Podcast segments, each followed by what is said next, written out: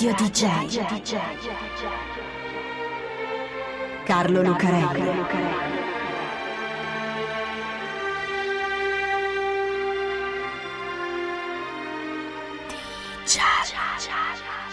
Carlo Lucarelli presenta Di Giallo, il radiodramma di Radio DJ.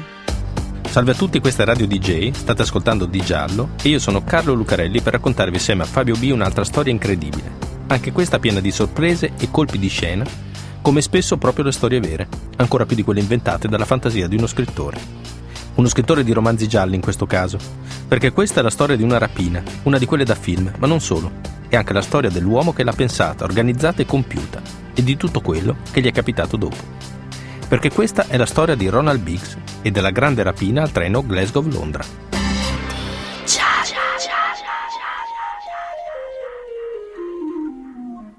Ronald Arthur Biggs, detto Ronnie, è un piccolo criminale di Lambeth, un sobborgo a sud di Londra. Alto, magro, con i capelli sempre spettinati, gli occhi un po' in giù che gli danno uno sguardo sonnecchiante e un po' ironico, l'accento cockney di chi è nato a Londra, Ronnie ha fatto un paio d'anni nella RAF, la Royal Air Force, l'aviazione britannica, ma si è fatto cacciare con disonore per diserzione. Non è che abbia disertato davvero davanti al nemico, siamo nel 1948, la guerra è già finita da tre anni, e che fare il militare proprio non è il suo destino.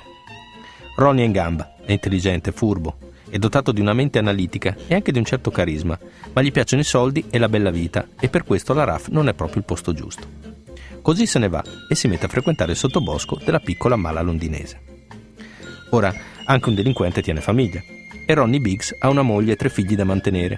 Così si aggrega ad una banda di 15 persone cappeggiata da un ricettatore di antichità che si chiama Bruce Reynolds. Il signor Reynolds ha un'idea, rapinare un treno. Ma non un treno qualunque, un treno postale, TPO si chiama, Traveling Post Office. E non un postale qualunque, ma quello che parte dalla Central Station di Glasgow e arriva alla Euston Station a Londra. E perché proprio quel postale lì? Perché nei 12 vagoni del TPO Glasgow-Londra ce n'è uno, il secondo, che è adibito al trasporto di un particolare tipo di posta, quella che contiene soldi. Le assicurate che si mandano i privati, i pagamenti via posta, gli stipendi, anche i soldi delle banche che devono essere trasferiti in quel modo. Di solito nel secondo vagone del TPO che parte da Glasgow ci sono 300.000 sterline, che sono un bel po', visto che siamo agli inizi degli anni 60. Ma quando c'è il fine settimana del Bank Holiday, che è una festa pubblica in cui le banche sono chiuse, di soldi ce ne sono molti di più. Quell'anno, il 1963, il Bank Holiday cade attorno al 7 agosto. Ecco, quello è un buon giorno per rapinare il treno.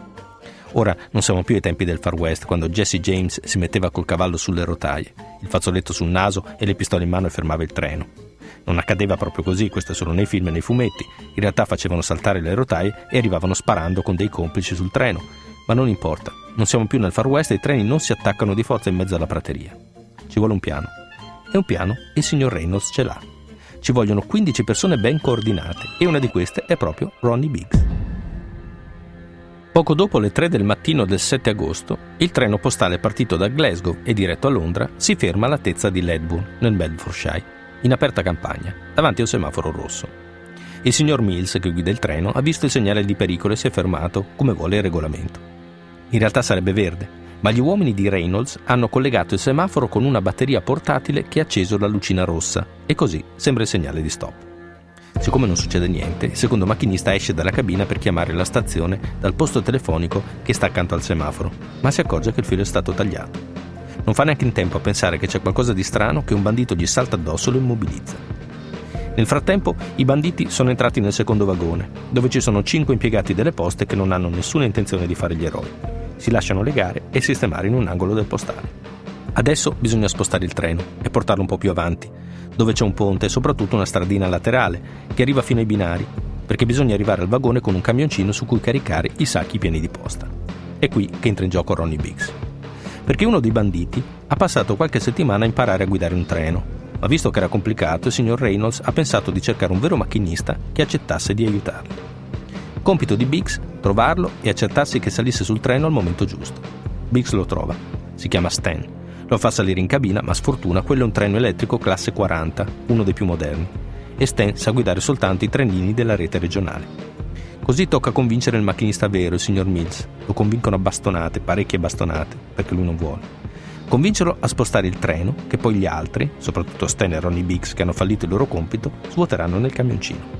Più di 120 sacchi che infilano anche nelle due Land Rover che si sono portati dietro e poi via per le stradine secondarie, ascoltando la radio della polizia con un CB, in modo da evitare i posti di blocco. Quando arrivano in una fattoria isolata che gli serve da nascondiglio, ecco la sorpresa. Altro che 300.000 sterline. Nei 124 sacchi del treno postale, in biglietti da 1, 5 e 10 sterline, ci sono più di 2 milioni e mezzo. 2 milioni e mezzo, che nel 1963 sono davvero un sacco di soldi. Ecco, quella rapina è il colpo del secolo. Di giallo. Strane storie, sorprendenti e misteriose. Non dura molto però. C'è un ispettore di Scotland Yard che si chiama Jack Sleeper, che è uno di quei segugi da film. Lo mettono a capo dell'indagine e lui si fissa su quei 15 uomini con la tuta blu che hanno ripulito il treno, come dicono le testimonianze. Indaga, raccoglie informazioni, mette insieme gli indizi, ma soprattutto a fortuna, perché qualche tempo dopo arriva la segnalazione che due tizi hanno cercato di spendere del denaro che viene dalla rapina. Hanno provato ad affittare un garage che appartiene ad una signora che sfortunatamente è la vedova di un poliziotto. La signora avverte la polizia che arresta Roger Codry e William Ball, due membri della banda. Finiscono nella cella della stazione di polizia e lì arriva l'ispettore Slipper, che li fa parlare. Uno dopo l'altro finiscono tutti dentro. Il signor Reynolds, il capo della banda, che prima scappa in Messico con 150.000 sterline, ma poi i soldi finiscono e deve tornare a Londra dove lo beccano subito. E anche Buster Edwards, che era scappato con lui. E anche Ronnie, naturalmente.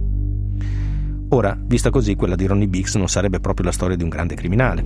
Ha un compito solo in tutto il piano, un compito quasi marginale, e lo sbaglia anche e poi lo prendono subito. Ma è adesso che in un certo senso Ronnie prende in mano la situazione la trasforma in senso spettacolare, tanto da essere ricordato lui come il grande genio, il cervello della rapina, l'uomo che l'ha organizzata e l'ha compiuta. Perché lui è quel tipo che si vede nelle fotografie, anche quelle segnaletiche scattate al momento dell'arresto, con la camicia aperta e i capelli ancora più spettinati. Lui è quello con gli occhi in giù che sembra che dorma, ma anche in quella situazione uno strano sorriso che invece sembra che si diverta. Sembra che dica guarda cosa ti faccio adesso. E infatti, subito dopo il processo che dura quasi due mesi e si svolge tra i continui flash dei giornalisti che affollano l'aula, dopo la condanna per quasi tutti a 30 anni, soprattutto per le bastonate che hanno quasi ammazzato il macchinista, dopo che Ronnie è finito nella prigione di Wandsworth, fa quello che ha fatto quando si è stancato di restare nella RAF, scappa e se ne va. A Wandsworth Ronnie ci resta poco più di 15 mesi. Poi si mette d'accordo con altri tre detenuti. Durante l'ora d'aria appoggiano al muro di cinta una scala di corde che hanno rubato, superano i 9 metri di altezza della recinzione e scendono dall'altra parte. Ad aspettarlo c'è una macchina con un complice che ha pronto un biglietto per Parigi. Perché quando l'hanno preso Ronnie non ha detto dove ha nascosto la sua parte del bottino, per cui ha ancora un sacco di soldi da spendere per cercare di rimanere in libertà. A Parigi Ronnie si compra documenti nuovi e si fa fare anche una plastica facciale, perché non possano riconoscerlo perché intanto l'ispettore Slipper è tornato a dargli la caccia e lui lo sappiamo è uno che non molla. La Francia è troppo vicina. Così Ronnie vola in Australia, ad Adelaide e poi a Melbourne. Si sposta Ronnie perché ha paura di tutto e da bravo latitante appena c'è qualcuno che non conosce, che si interessa troppo a lui, che fa troppe domande, magari solo per curiosità ma non si sa mai, lui prende tutta la sua roba e se ne va. E infatti fa bene, perché l'ispettore Slipper è bravo, ha scoperto che sta a Melbourne e quasi ha trovato il suo indirizzo. Anche l'Australia gli va stretta. Quindi via di nuovo, un attimo prima che Scotland Yard bussi alla sua porta. Altro aereo e altro continente. Sud America, Brasile, Rio de Janeiro, dove non c'è l'estradizione e in compenso ci sono spiagge bianche, sole e belle donne. Una in particolare, Raimunda De Castro. Ronnie se ne innamora, la sposa e ci fa un figlio e sembra che possa finire la sua vita nel più completo anonimato, un inglese in Brasile, con un'altra famiglia, come quella che aveva in Inghilterra. Ma c'è un giornalista che lo riconosce e lo fotografa. La notizia arriva in Inghilterra all'ispettore Slipper, che arriva ad arrestarlo, ma non può. Niente estradizione tra Brasile e Gran Bretagna. In più Ronnie ha fatto un figlio, che è cittadino brasiliano, e questo gli assicura l'impunità. Adesso però è di nuovo lui, ora è noto, Ronnie Biggs, quello della rapina milionaria al treno postale. C'è una gang di Rio de Janeiro che lo rapisce per chiedere un riscatto e lo porta nei Caraibi, nascosto su un'isola. Se lui è Ronnie Biggs, quello del colpo del secolo, deve avere un sacco di soldi da pagare, ma invece no, non è vero. Ormai Ronnie i soldi li ha finiti tutti e così i gangster brasiliani sono costretti a rimandarlo a casa. Quando finisce i soldi, Ronnie Biggs è costretto a darsi da fare in un altro modo. Non può rapinare un treno lì in Brasile, non può commettere reati, deve fare più o meno la persona onesta se non vuole essere stradato. E così vende fotografie ai turisti. Le sue fotografie. E Ronnie Biggs, l'uomo della rapina al secolo, 70 sterline per una foto con i turisti inglesi sotto braccio, nel giardino di casa sua. Diventa un'icona della trasgressione nota in tutto il mondo. Ed ecco che arrivano questi tizi, questi punk, Sex Pistols si chiamano. Nel 1979 gli fanno incidere un brano assieme a loro per l'album The Great Rock and Roll Swindle. Come si chiama il brano? Guarda un po', si titola No One is Innocent, Nessuno è innocente, e diventa la colonna sonora del loro film diretto da Julian Tempo. Lo chiamano per fare la pubblicità, spot ironici, di tipico umorismo inglese. Per esempio beve un caffè e dice quando sei in fuga ti fa piacere una buona tazza di caffè. Nasce così il mito di Ronnie l'inafferrabile, uno che si diverte a fare scherzi alla legge. In Brasile non c'è l'estradizione e lui lo sa, ma per prendere in giro gli inglesi, un giorno che una nave da guerra inglese attracca al porto di Rio, Ronnie si mischia ai turisti che salgono per visitarla. La gira tutta. Si fa anche offrire una birra dai marinai. Guardate un po' questo inglese, un po' anziano, così simpatico. E poi se ne va, prima che possano riconoscerlo. Però ha nostalgia dell'Inghilterra e poi è senza soldi e così nel maggio del 2001 decide di arrendersi alla legge e di tornare a Londra, sperando nella clemenza della corte. Niente da fare, lo mettono dentro per i 30 anni che deve scontare. Nel 2009, quando compie 80 anni, arriva finalmente il perdono e può uscire. Quando era in Brasile, Ronnie Biggs diceva che il suo unico desiderio era farsi una birra in un pub inglese e adesso può farlo.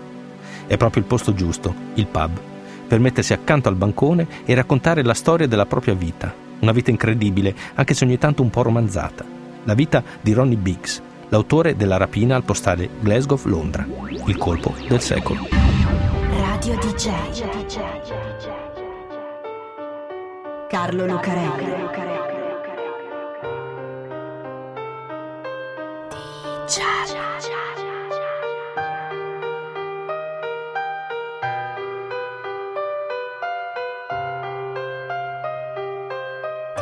chat.